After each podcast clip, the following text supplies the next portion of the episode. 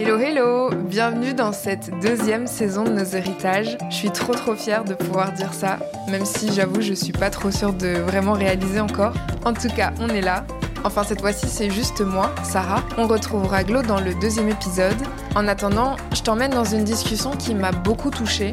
Tu vas l'entendre, il y a eu des larmes pendant l'enregistrement. On a aussi beaucoup rigolé. J'ai eu des frissons à la fois au studio et puis à la maison quand je l'ai réécouté. Cet épisode, c'est l'occasion pour nos deux héritières de mettre leurs parents, et les nôtres aussi je pense, à l'honneur, en racontant des bouts de leur parcours, mais surtout en reconnaissant leur victoire. Même s'ils ne sont pas parfaits, qui n'ont pas toujours fait ce qu'on aurait aimé qu'ils fassent, ils ont fait de leur mieux dans des conditions précaires, parfois violentes. Certains sont d'ailleurs très conscients des réalités du monde dans lequel ils vivent, et c'est grâce à leur force si on en est là aujourd'hui. Si jamais tu découvres le podcast, nos héritages, c'est notre façon de garder des traces, de créer des échanges pour assurer une transmission et de se réapproprier nos récits. Nos héritières du jour sont Hanan Karimi, sociologue et maîtresse de conférences à l'Université de Strasbourg. À partir de sa thèse de doctorat, elle a publié le livre Les femmes musulmanes ne sont-elles pas des femmes? À côté d'elle, Selwa Boujour, journaliste et cofondatrice de l'ADIM, l'Association pour la diversité et l'inclusion dans les médias. Elle est l'une des autrices de l'ouvrage collectif Her Story, Féminisme, Minorité, Visualité. J'ai commencé par leur demander pourquoi elles ont accepté de participer à nos héritages parce que le, livre Her Story, c'est une forme d'héritage en soi. L'idée derrière le projet, c'était euh, de créer un, outil qui fait état euh, d'une situation pour les générations à venir et de leur léguer un message parce que d'ailleurs dans ce bouquin on écrit chacune une lettre pour euh, nos petites sœurs, nos, nos, nièces et pour les petites filles, pour celles qui veulent avoir des enfants, qui liront ce bouquin en 2050. Donc euh, je pense que ça s'ancre tout à fait euh, dans la volonté du podcast de valoriser justement euh, les, héritages et les héritages migratoires notamment parce que dans ce bouquin on a tout un background étranger. Pourquoi j'ai accepté? Bah, Je me suis pas posé cette question en fait, ça va de soi.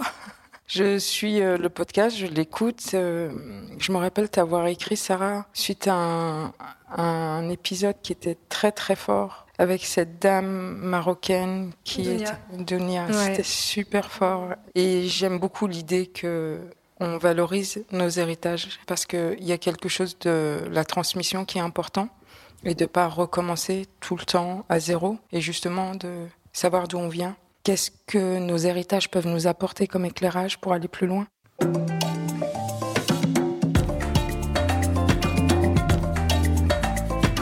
je me lance, sa loi me regarde, donc ça veut dire que c'est moi. C'est mon père qui a d'abord migré, d'abord d'espaces ruraux au Maroc, dans le nord-est du Maroc, vers des villes nouvelles, Berkane. Donc eux, ils étaient plutôt de... Ma mère Taforat, mon père Afer, et puis euh, ils se sont retrouvés à Berkane, qui était une petite ville à l'époque et maintenant qui est plutôt une grande ville. Et puis euh, dans les années 70, mon père a fait plusieurs pays d'Europe, plutôt euh, dans l'Europe du Nord, les Pays-Bas, la Suède et j'en oublie certainement d'autres. Parce qu'en en fait, il fait partie de cette génération d'hommes taiseux qui ne racontent pas trop leur histoire, mais va falloir que je m'en occupe parce que ça fait partie de mes héritages aussi. Et euh, ma mère l'a rejoint une fois qu'il s'est installé en France et qu'il a été euh, recruté dans une euh, industrie automobile à Troyes, à la Chapelle-Saint-Luc plus précisément, dans le nord-est de la France. Et puis, nous sommes nés, en fait, euh, mes frères et sœurs, on est sept dans la fratrie, à être euh, nés en France. du fait de cette migration. Et mes autres oncles, parce qu'ils sont décédés depuis, sont plutôt du côté de, de. Il y en a qui sont restés au Maroc. Et dans la famille de ma mère, la plupart sont restés au Maroc, sauf son frère, qui est venu faire ses études à Paris et qui s'est installé à Lille. Et voilà pour la trajectoire migratoire de mes parents. Ton père, il a quand même euh, beaucoup voyagé. Tu disais d'abord euh, au Maroc et puis après dans plusieurs pays euh, européens. Qu'est-ce que qu'est-ce qu'il raconte de ces voyages-là? Tu dis qu'il était eux, mais qu'est-ce qu'il a quand même laissé passer comme comme information sur comment est-ce qu'il a vécu ces, ces migrations? Il dit rien. J'ai aucune information là-dessus. C'est de ma faute aussi. Je sais pas si vous avez vu le documentaire de le documentaire qui a été coécrit avec Mariam Taganimin sur euh, La vie devant nous. C'est la dernière, je crois, de, sa famille. Elle a interrogé son père sur euh, comment il est venu en France. Elle a politisé en fait cette histoire et elle l'a réinscrite dans la grande histoire. Et quand j'ai vu ce documentaire et puis ensuite j'ai reçu son livre euh, Notre histoire de France, je me suis vraiment dit qu'il fallait que j'interroge mon père. Bon, je sais pourquoi il est venu, la, migration économique, le fait de vouloir avoir des, des, jours meilleurs pour ses enfants, pour sa famille, pour pouvoir les aider, mais j'ai pas, j'ai pas d'autres informations en fait aujourd'hui. Est-ce que ta maman, elle parle plus? Est-ce qu'elle, elle a ces informations sur le, parcours ou les ressentis de, de, de ton père? Ou est-ce que c'est vraiment avec les deux parents qu'il y a ce côté où euh, c'est trop dur d'en parler ou pour voilà d'autres raisons, on n'en parle pas? Ma mère parle beaucoup de ses origines à elle, de sa famille. Donc j'ai une idée très précise de quelles sont les professions, quelles sont les trajectoires de ses oncles, de ses frères et sœurs, de sa mère, de son père. Mais euh, pas tant que ça. En fait, je pense que même mon père euh, ne parle pas beaucoup à ma mère de ça. Et c'est pourquoi euh, je pense que c'est important d'aller investiguer ça aujourd'hui. Je suis prête. Justement, j'allais te demander comment est-ce que tu envisages euh, cette démarche d'aller lui poser les questions? Est-ce que tu dis, OK, cette fois-ci, je pars pas sans réponse? Est-ce que ça reste un peu flippant? En vrai, c'est intimidant. Parce que mon père, c'est rare les fois où on arrive à avoir des discussions poussées avec lui. Je crois que la dernière fois qu'on a réussi, j'étais même très surprise, c'est parce que on a commencé à parler de foot. Et là, il s'arrêtait plus. Mais d'habitude, c'est des, monosyllabes pour les réponses. Il évite la discussion, en fait. Et je me dis que je vais y aller en sociologue, en fait. Je vais prendre euh, mon téléphone pour enregistrer. Je vais lui expliquer que je veux faire un, récit de famille, que je veux remonter sur plusieurs générations et qu'il a des informations importantes à me dire. Et donc, je vais, essayer de tirer le fil en sociologue pour pouvoir avoir cette distance de mon père ne m'intimide pas quand je veux commencer à gratter dans son histoire personnelle et des choses qu'il ne dit pas. Et je pense que c'est important à un moment donné de les de les verbaliser. Ouais, je pense que c'est super important qu'il y ait cette verbalisation. Et je crois que nous aussi, en, en réalisant nos héritages, et euh, il y a le film Laura Algérie aussi. Pareil, c'est l'un de ses grands-parents, euh, c'est Lina Swalem, il me semble. Mmh. C'est son grand-père qui parle aussi très très peu. Et où en fait, ben, tu te rends compte aussi que c'est OK de pas avoir des réponses à toutes tes questions. Mais je pense que c'est de créer les espaces pour pouvoir les poser, qui fait beaucoup aussi dans cette, euh, cette volonté de, de, savoir et de, et, et, de tirer le fil de, de ses héritages.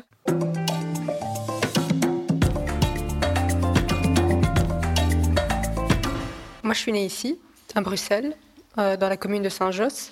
Et euh, mes parents ont un parcours euh, différent parce que mon père est né ici. C'est mon grand-père qui a euh, dans les années 60 euh, dans le cadre des accords avec le Maroc pour ramener de la main-d'œuvre en fait en Belgique. Mes parents se sont rencontrés au Maroc pendant les vacances. Parce que du coup, mon père, quand il était jeune, retournait pas toutes les années parce que c'était difficile financièrement, mais une fois qu'ils étaient un peu plus stables, il retournait de temps en temps. Et en fait, ma mère était sa voisine d'en face. Donc aujourd'hui, quand je vais euh, au Maroc, il y a la maison de mon grand-père et juste en face, il y a la maison de ma tante. Donc c'est très pratique pour, euh, pour rendre visite à la famille. Et du coup, il s'agit plutôt d'un regroupement familial parce qu'ils euh, se sont mariés quelques années après et, euh, et ma mère euh, est venue en Belgique en 94. Mes deux parents sont originaires de la même région au Maroc, donc euh, du Rif. Et comme toi, Hanan, mon grand-père vient d'un milieu rural, donc j'ai appris en grandissant qu'en fait, il était orphelin, donc mon arrière-grand-père a manifestement été tué par une frappe aérienne espagnole. Je crois que c'était pendant qu'il faisait des courses, quelque chose comme ça. En fait, dans le Rif, il y a beaucoup d'hommes qui se sont retrouvés euh, orphelins d'une façon ou d'une autre. Euh, J'ai des oncles aussi euh, qui ont vécu sans leurs parents et qui ont été confrontés à, à la rudesse de la vie, à une très grande famine, euh, parce que c'était une région qui n'était pas particulièrement très développée. Et du coup, voilà, il est arrivé... Euh, il est arrivé en Belgique, de la province en fait de Nador, donc euh, des, des, campagnes du Rif. Et ma mère, elle, vient aussi de cette région-là, et plutôt du côté de, de Zayou. Comment est-ce que ta maman elle a vécu l'arrivée en, en, Belgique, elle qui du coup est née et a grandi euh, au Maroc? Ma maman n'était pas issue d'une famille euh, défavorisée, ni spécialement bourgeoise, mais y vivait euh, correctement. Elle a été à l'école euh, jusque, je pense, à quatrième secondaire, et puis elle a arrêté. Euh, et bien qu'autour d'elle, les filles étudiaient, pour elle, c'était pas nécessairement un objectif. Elle avait, comme c'était la culture aussi à ce moment-là, que ce soit au Maroc ou en Belgique, elle avait plus une vision et des perspectives d'avenir, de, de, créer un foyer en fait et d'avoir des enfants, etc. Donc elle avait une vie assez paisible en fait. elle se levait le matin, elle, elle, faisait pas grand chose en plus à la maison. Bah, au Maroc, il y a le phénomène des petites bonnes et donc c'était très courant à l'époque d'avoir des jeunes filles qui étaient issues de familles extrêmement défavorisées. Ces petites bonnes venaient vivre dans des familles euh, qui avaient euh, plus ou moins les moyens. Et donc elles étaient euh, nourries, elles vivaient avec ces gens, en fait, elles étaient nourries, elles étaient habillées. Donc elles faisaient pas grand-chose. Elles profitaient de la vie en attendant son prince charmant, pour caricaturer. Hein. Et du coup, elle avait qu'une sorte de déclassement, en fait, en arrivant en Belgique. Souvent, on présente l'Europe comme étant l'Eldorado et comme étant euh, l'immense opportunité euh, qui a été présentée à, toutes les personnes issues de l'immigration. Euh, et on nous dit d'être bien content d'être ici parce qu'autrement, on serait dans des campagnes et on travaillerait dans des champs, mais ce n'était pas nécessairement le cas de ma maman. Et donc, elle arrive ici et comme beaucoup de gens issus de l'immigration, ce qui la frappe, c'est la grisaille parce qu'elle arrive en automne. Les gens n'étaient pas nécessairement les plus chaleureux et surtout, elle était seule. Quand elle me parle de l'époque, c'était vraiment euh, des réunions familiales, euh, des repas partagés, des fêtes, et même s'il y avait des difficultés, euh, évidemment, c'est une période de sa vie qui était très heureuse. Et quand elle est arrivée ici, ben, elle a été confrontée à des défis, la solitude, la barrière de la langue, même si elle a évidemment appris le français au Maroc. D'ailleurs, elle tenait des correspondances amoureuses en français avec mon père, que j'ai secrètement lu. Et donc oui, mon papa était ouvrier et il travaillait, donc il est technicien de transmission.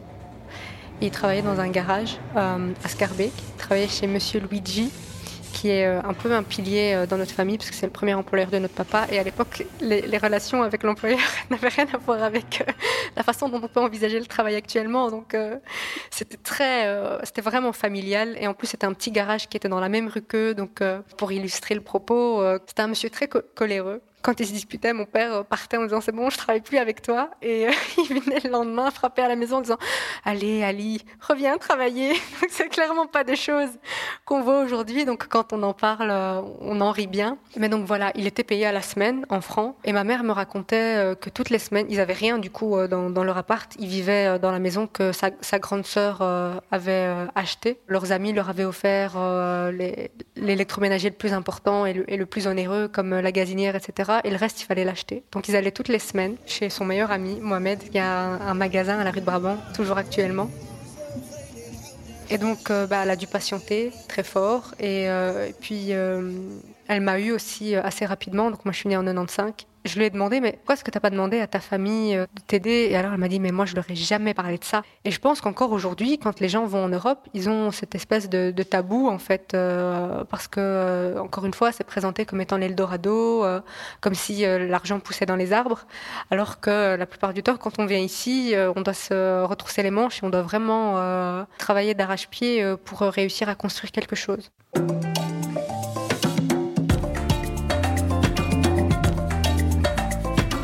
Par contre, en m'inscrivant à l'école, du coup, elle a rencontré ses meilleures amies qui sont toujours ses copines aujourd'hui et qui sont vraiment très proches et euh, sur qui elle peut compter. Donc c'est Melika, Hanan et Enza qui sont euh, comme des mamans pour moi aussi. Et donc euh, je vais pleurer au secours. et du coup, oui, c'est c'est des gens qui étaient là depuis le début, quoi. Pourquoi tu pleures? Parce que je suis émue, c'est des personnes qui sont importantes pour moi.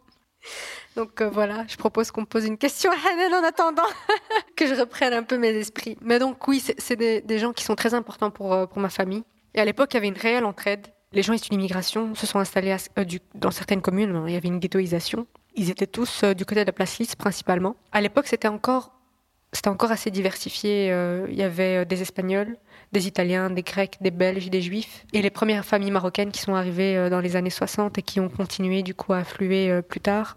Et euh, pour avoir questionné mon père à ce sujet, euh, ils étaient vraiment dans une euh, coexistence très forte dans ces quartiers-là où, au départ, il n'y avait pas nécessairement des très grosses manifestations de, racisme, mais il me disait que, il me disait que quand ils jouaient ensemble, donc quand il était jeune, il y avait toujours ce moment où il allait avoir un conflit et alors on lui disait de retourner dans son pays, alors qu'en fait il est né à Bruxelles. Et par contre, pour avoir aussi questionné son, frère aîné, ils me disent tous les deux que le racisme s'est vraiment très fort manifesté et a commencé à devenir institutionnel fin des années 80, début des années 90, où là vraiment, euh, donc après 20 ans, hein, quand ces gens se sont installés, qui sont restés du coup, qu'ils ont eu des enfants, ce qui n'était pas le plan de base, où ils ont commencé à vraiment sentir, euh, en allant à l'école notamment, euh, en cherchant du travail, etc., que c'était beaucoup plus dur.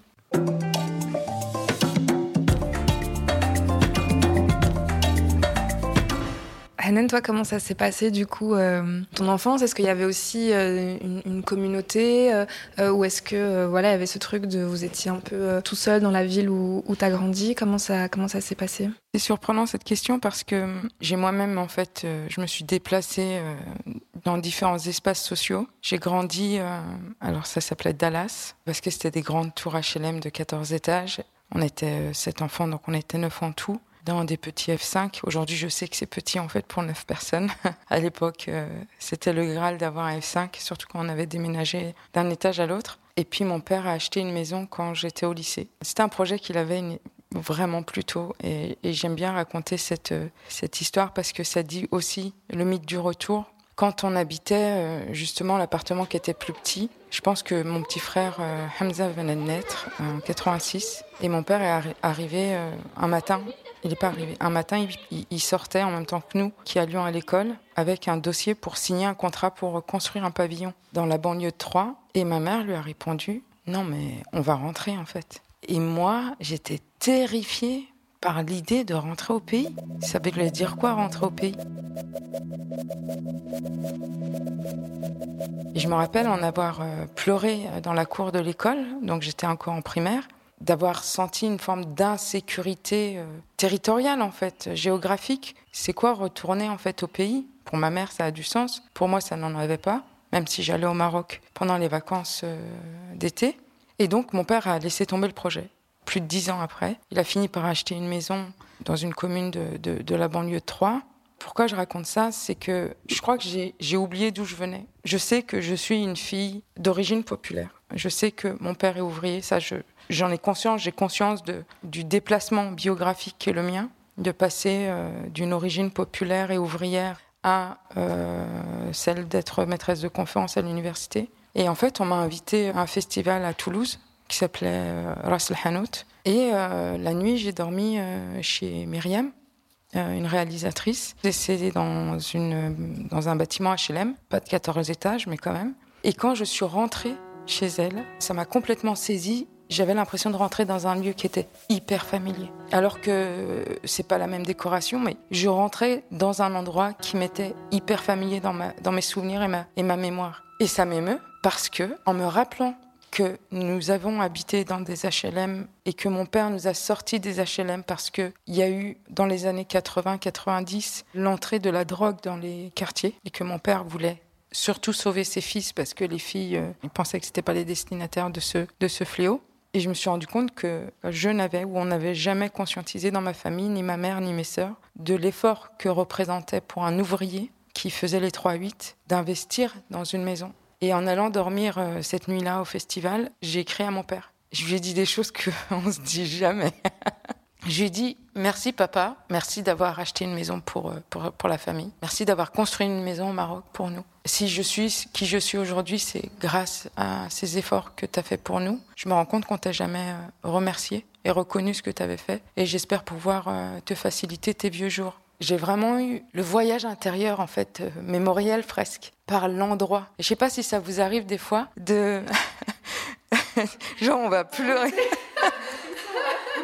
Je sais pas si ça vous arrive, mais par exemple, quand j'allais au bled, quand j'étais petite, ma grand-mère, la mais vraiment, euh, en termes d'héritage, c'était même sans ses mots, juste son sourire, juste sa douceur. Et elle nous envoyait euh, ramener le khobz, le fran, tu sais, dans le, dans le four, dans le quartier. Et donc, quand tu arrives dans le four de quartier, euh, le four à bois, tu sens l'odeur du pain qui embaume complètement le quartier. Ça, c'est un souvenir qui est olfactif. Et un jour, je me suis retrouvée pareil à la ZAD, euh, à Notre-Dame-des-Landes en France, où j'avais une amie qui avait euh, décidé d'habiter là-bas et qui montrait comment ils s'organisaient. Et là, elle m'emmène dans leur boulangerie et leur fromagerie. Et quand j'entre dans la boulangerie, il n'y avait pas de pain qui était en train de se faire et tout ça. Hein. C'était juste euh, l'odeur qui restait du matin. J'étais transportée, genre j'avais 8 ans, dans les rues euh, de Berkane, du quartier de ma grand-mère, avec l'odeur. Mais vraiment, tous les souvenirs sont revenus. Et ça m'a fait la même chose. Vraiment des voyages qui sont faits par euh, l'odeur ou par les lieux, pas par les mots je reprends sur, euh, sur, euh, sur, mon papa et ce message que je lui ai envoyé. Moi, je suis maman aujourd'hui de trois enfants. Ça n'a pas toujours été facile, euh, la vie de, de, de, femme avec les origines que j'avais, avec les choix que j'ai faits dans ma vie. Et à chaque fois que je réussis quelque chose, mes enfants sont ultra reconnaissants. Genre, ils me disent merci, maman. Ils le disent. Et moi, je me rends compte que j'ai pas fait ça à mon père. Et euh, je l'ai appelé le lendemain parce que je me suis dit, ouais, c'est trop facile, tu sais écrire, tu lui envoies un message, il se dit, qu'est-ce qui lui arrive à ma fille? Elle, écrit des choses qu'elle ne dit pas d'habitude. Oui, je lui ai dit, je t'aime, papa. Je dis pas, je t'aime, papa, genre. Je lui dis, euh, prends soin de toi. Je lui dis. Euh. Et donc, je l'appelle et je lui dis pourquoi je lui ai écrit ça. Il était tellement ému qu'il m'a parlé en français. D'habitude, il me parle en marocain. Il m'a vous voyez, c'est comme si j'étais une administration. Et il a raccroché. Et j'ai dit, ok, j'y suis allée un peu fort, mais juste sache que merci papa, je sais ce que tu as fait, merci. Et il a dit, mais c'est normal, vous, êtes mes enfants.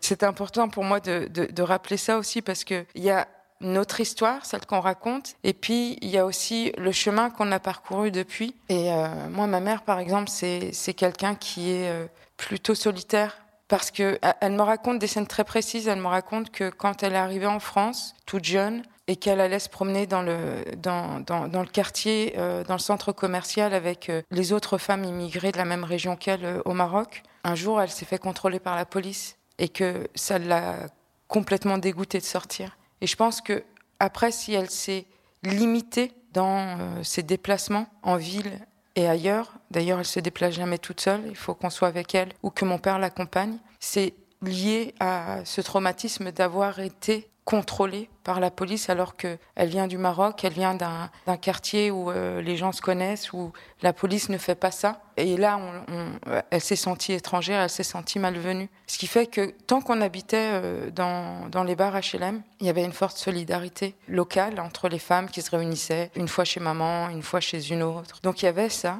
Et puis une fois qu'on a déménagé, euh, quand j'avais 16 ans, dans la maison, ça a eu du mal à résister en fait au déplacement mais voilà, ma mère, elle a un jardin aujourd'hui, euh, elle nourrit des pigeons le matin, elle est contente. Enfin voilà, elle a sa petite routine et elle est contente, même si je trouve qu'il y a quelque chose qui est difficile dans la migration de nos parents et qu'on ne dit pas assez. C'est le fait que la famille nucléaire, comme on la connaît aujourd'hui en France, c'est-à-dire un papa, une maman euh, et les enfants dans une maison, ça n'existait pas en fait dans nos traditions familiales et locales. Mon père, tout comme ses frères, quand ils se mariaient, ils habitaient avec leurs parents et chacun avait une pièce. Et les enfants étaient éduqués par toute la famille. Et les femmes cuisinaient ensemble. Et les hommes euh, se retrouvaient ensemble. Et le soir, il y avait quelque chose de, de, de, collectif dans la vie quotidienne qui allégeait la vie quotidienne. Ça, ça a été d'abord un premier choc dans la, la migration. Le deuxième choc, c'est également la rupture avec la terre. Je disais, on est d'origine rurale, mais aussi, tu parlais du soleil, c'est pareil. C'est-à-dire qu'il y avait un rapport à la terre, il y avait un rapport également euh, à ce qu'on mange et, au déplacement, en fait. On sort, on a un jardin où, il y a de l'espace, en tout cas. Et là, ils étaient enfermés dans des bâtiments euh, où, quand tu ouvres la fenêtre, tu as un vis-à-vis sur un autre bâtiment. Et je pense qu'il y a eu différents chocs qui ont fait qu'ils ont été les premiers à se débrouiller avec cette nouvelle configuration. Et que nous, aujourd'hui, en, tout cas je parle pour moi, en tant que mère, j'ai pris de ces expériences-là pour pouvoir améliorer ou en tout cas changer certaines choses en me disant, je ne sais pas les mêmes conditions, je sais d'où je viens, je sais ce qu'ils pouvaient faire aussi et ce qu'ils ne pouvaient pas faire, mais surtout de conscientiser également cette double ou triple violence de, de, de la migration ou de l'exil même, qui les a complètement paumés, où ils ont dû bricoler avec euh, cette nouvelle donne, en plus d'une société dont ils ne connaissent pas les règles. Et nous, on peut que mieux faire parce qu'on connaît les règles, on est né ici, on a grandi déjà dans des espaces clos et on est ancré en fait, on a été socialisé dans ce pays. Déjà merci pour tout ce que tu as partagé. J'ai eu la chair de poule euh, tout le long et waouh de l'avoir euh, ouais, dit à son papa, on sait que c'est pas que c'est pas rien, que c'est pas facile euh. surtout ouais dans nos cultures où on dit pas. Toi tu dis je t'aime à ton père? Je lui ai déjà dit ouais. Mais c'est pas un truc courant moi je suis un peu le troisième parent. Donc en fait j'ai une relation particulière avec mes parents Et en plus, comme toi et moi, on vient pas de la même génération, moi, je parle pas à mes parents comme si c'était vraiment mes parents. En fait, je leur parle comme si c'était mes amis. Et du coup, parfois, c'est moi le parent. Et du coup, je lui dis, mais papa, euh, tu peux pas faire ça, tu dois prendre soin de toi, euh, tu dois te privilégier. euh. Donc, c'est ma façon de dire les choses. En tant que parent avec ce background d'immigration, on se dit pas les choses, on va les montrer. Et pour mes parents, et surtout pour mon père, ça a été beaucoup à travers le matériel. Parce que mon père, il n'avait pas quand il était petit. Et du coup, nous, il n'a jamais rien voulu nous refuser. Moi, j'ai fait 10 ans de natation quand j'étais petite, je faisais des, compéti- des compétitions, etc. Il m'achetait les meilleurs maillots de compétition, donc ça coûtait euh, euh, des centaines d'euros. hein. donc euh, aujourd'hui euh, 100 balles, c'est rien du tout. À l'époque, c'était énorme. J'avais des palmes pince-nez, des bouchons pour les oreilles, euh, des lunettes qui permettaient de bien voir sous l'eau. Enfin, j'avais vraiment tout ce qu'il fallait. Et ma mère, ça va plus être dans, dans le soin, donc euh, faire en sorte que il y ait euh, 3000 places sur la table parce que évidemment, euh, bon pas moi, mais les autres, ceux qui sont nés après les années 2000, ils ne mangent pas la même chose que tout le monde et donc il faut que chacun ait ce qu'il veut sur la table. Donc ben, évidemment, ta mère, elle va passer des heures en cuisine pour pouvoir euh, faire en sorte que tout le monde ait quelque chose dans le ventre et elle va faire en sorte de rentrer avant que les enfants re- rentrent de l'école pour qu'ils puissent manger, euh, avant d'aller à leurs activités, etc.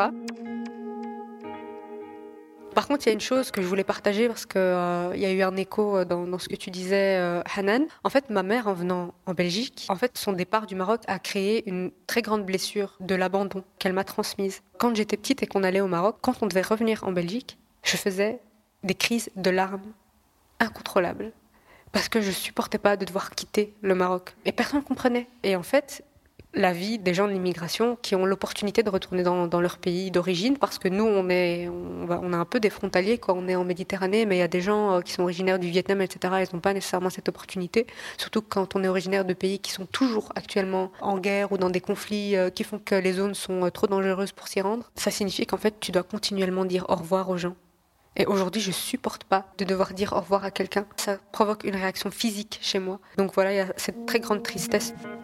J'ai des photos de ma mère euh, dans le bateau du retour. Elle a exactement le même regard et la même expression faciale que moi quand je suis triste. En fait, c'est vraiment un regard dans le vide avec un sentiment de dévastation. euh, c'est très dramatique, mais c'est vraiment euh, ce qui est ressenti. Et puis tout à l'heure, je voulais apporter une précision par rapport au, racisme expérimenté par mon père qui est né ici. Pendant plusieurs années, il y a eu le phénomène des skinheads dans les années 80. Ils étaient poursuivis par des groupes de jeunes euh, blancs euh, racistes. Et quand on sait en plus que euh, pendant des années, c'est l'extrême droite qui a été au pouvoir dans la commune, à Scarbeck, ça laissait la porte ouverte à beaucoup d'agressions. Et à l'époque, c'était pas comme aujourd'hui, on n'allait pas porter plainte. Euh, ils réglaient leurs problèmes euh, d'une autre façon, donc euh, avec les mains. Et il y a des gens qui ont disparu comme ça dans le quartier. Il n'y a jamais personne qui sait vraiment comment ils sont morts, mais où euh, le soupçon, c'est qu'en fait, ils ont été tués par des racistes, quoi. Qu'est-ce qu'il te dit ton père quand il te raconte ça Comment est-ce que lui a vécu cette période? Mais en fait, avant, ils prenaient pas autant les transports en commun qu'on le fait aujourd'hui. Ils marchaient beaucoup. Et je pense que ça a créé des angoisses. Mon papa, c'est quelqu'un de très méfiant. Et donc, ils nous, ont- ils nous ont légué, en fait, cette,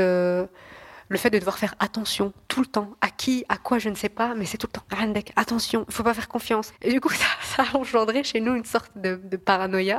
Mais c'est juste un dommage collatéral finalement de cet environnement euh, ambivalent où en même temps c'était beaucoup moins individualiste qu'aujourd'hui. Euh, on allait chez nos voisins, enfin les portes étaient ouvertes, on allait euh, sans prévenir euh, après l'école, etc. En même temps, quand ils se disputaient, ben, c'était retourne dans ton pays. Et, euh, à côté de ça, en parallèle, euh, dans l'espace public, il y avait des groupuscules de skinheads qui pouvaient te poursuivre. Il m'a raconté qu'un jour, il était avec, euh, avec un grand de, de son quartier. Je crois qu'ils étaient que deux. Et euh, ils ont été poursuivis par un groupe de skinheads. Et donc, ils ont dû se cacher dans un buisson, dans un parc, euh, le temps qu'ils partent. Et il m'a dit ce jour-là, il avait eu très, très peur. Il m'a dit, j'ai eu peur. Vraiment, euh, c'est un sentiment qui s'est vraiment emparé de lui euh, à ce moment-là. Il était, il était enfant. Et du coup, ils ont dû attendre que ce, que ce groupe euh, s'en aille avant de pouvoir sortir de ce buisson-là. Et du coup, comme je l'ai dit, euh, ils réglaient leurs problèmes autrement. Donc, euh, à un moment donné, il y a un des skinheads euh, qui s'est perdu de son groupe. Et du coup, je pense qu'il a passé un sale quart d'heure. mais, mais voilà, ça a créé quand même des comportements qui nous ont été légués comme, comme des blessures, quoi, comme des, des, des micro-traumatismes dont on, on essaye de se délester aujourd'hui parce que c'est pas toujours évident de toujours te demander si quelqu'un te veut du mal. Que je, perçois chez mon père aussi, qu'il a très fort marqué, c'est le fait de manquer. Et ça, mes deux parents m'ont transmis une peur vraiment irrationnelle de manquer. Manquer d'argent, manquer euh, de nourriture, manquer de quelque chose. Tu sais, euh, on nous vend l'écologie comme c'était une invention euh, de, blancs. alors que nos parents, ils ont vécu dans l'économie circulaire et dans, et dans l'upcycling, dans le recyclage, la récupération, tous ces mots très tendance aujourd'hui sur lesquels on a même mis une couleur politique. Euh, ça faisait partie de leur quotidien. Aujourd'hui, mon père, euh, il, récupère, il récupère tout, il récupère plein de choses. et moi, je trouve ça fascinant. À un moment donné, j'avais un, un problème, j'avais pas le bon siphon. Et il a pris un vieux siphon qu'il a transformé dans le bon modèle. Et moi, je le regardais et j'ai même pris des photos. Donc, ces dernières années, surtout avec ma formation de journaliste, je me suis prise à, faire des photos de tout, en fait, tout ce que mes parents font, surtout mon père, parce que je veux vraiment documenter euh, sa contribution pour ce pays. Parce qu'en fait, on veut nous faire croire que nous sommes des personnes assistées depuis toujours, en fait, depuis le début de l'immigration, et, euh, que c'est plus bénéfique pour nous d'être ici que l'inverse. Alors que moi, mon père, euh, il travaille dans une entreprise qui répare des véhicules utilitaires de l'armée qui répare des bus de Lane, des bus de la STIB, euh, des camions de poubelle de Bruxelles Propreté. Donc aujourd'hui, quand moi je prends les transports en commun, je suis fière parce que je me dis que déjà à l'époque, c'est la communauté marocaine a contribué à la construction du métro bruxellois. Donc moi, quand je suis assise dans ce métro, je suis très fière et je regarde les gens et je me dis si tous ces gens ont l'opportunité de se déplacer rapidement aujourd'hui pour aller travailler, c'est grâce à nos ancêtres qui ont, qui ont participé à ce projet sociétal qui se poursuit aujourd'hui avec euh, nos parents qui contribuent toujours. Et si ces métros roulent, c'est en partie parce que mon père euh, les répare. Si les, rues sont propres, c'est parce qu'il y a des gens d'origine étrangère qui les nettoient et des gens d'origine étrangère qui réparent ces camions. et puis, mon père, il rêvait de, de faire des études plus intellectuelles il aurait voulu être médecin ou avocat, mais il n'avait pas le niveau, parce qu'évidemment, il n'était pas suivi par ses parents qui n'ont jamais été à l'école, qui ne savaient pas lire. Et donc, il a une, une réelle conscience de ce que son, travail représente. Et l'année dernière, ils ont eu euh, l'arrivée d'un camion. Euh, donc c'est une entreprise allemande dans laquelle mon père travaille. Et il y a eu l'arrivée d'un camion de, de l'étranger qui avait une technologie particulière euh, qui fonctionnait quasi qu'à l'électricité. C'était quelque chose d'assez révolutionnaire en termes d'innovation. Et il me racontait, il m'a dit oui, voilà, ils nous ont dit qu'un camion allait arriver euh, tel jour et il euh, y a personne qui a voulu le réceptionner. Et moi, je comprends pas euh, pourquoi mes collègues veulent pas, ils sont fous, c'est quand même un moment historique. là, je lui ai dit, papa, je vais venir avec toi. Je lui ai dit, tu viens me chercher après le, après le travail, tu viens me récupérer et je vais aller avec toi. Et donc j'ai été et j'ai pris des photos tout le long je pris des photos de mon père. Tout ce qu'il faisait, je prenais des photos. je faisais des vidéos, etc. Et on a aussi pris des photos ensemble quand le camion, un énorme camion, est arrivé. J'ai même demandé aux gens qui conduisaient ce camion euh, pour euh, qu'ils prennent des photos de, de, moi et mon père. Et donc oui, il a une réelle conscience de ce qui l'entoure et, euh, et, bien qu'il soit euh, extrêmement doué avec ses mains. Moi, j'ai une, une, très grande admiration pour les gens qui savent et réaliser des travaux intellectuels et manuels. Moi, je suis incapable. Mon père m'a pas légué ça malheureusement. Mais oui, je suis vraiment impressionnée par sa culture culture générale et par son analyse la société, etc. Et mes parents m'ont transmis cette conscience très jeune où euh, je savais que le racisme existait parce qu'en plus je le vivais euh, comme j'étais très j'étais l'aîné, donc l'aîné d'une famille de cinq enfants, que j'étais souvent avec mes parents. J'ai vu le racisme, j'ai vu la haine et le rejet. Et par exemple, quand j'étais dans le bus et que je parlais ma langue d'origine avec ma mère, ben, il y avait des vieilles dames euh, blanches qui nous disaient on est en Belgique ici, euh, il faut parler en français, euh, qui poursuivaient en disant qu'on volait le travail des Belges. Moi, j'ai des parents qui se sont jamais écrasés. Et donc, j'ai vu face à moi des gens qui étaient déterminés et qui se sont toujours défendus même s'ils n'avaient pas toujours les outils parce qu'ils étaient moins privilégiés. Et donc, euh, je les voyais aussi répondre. Et je crois que ça a justement euh, le fait que les injustices me soient insupportables et que je vais euh, lutter contre le racisme de façon très radicale et vraiment y être très sensible et très attentive.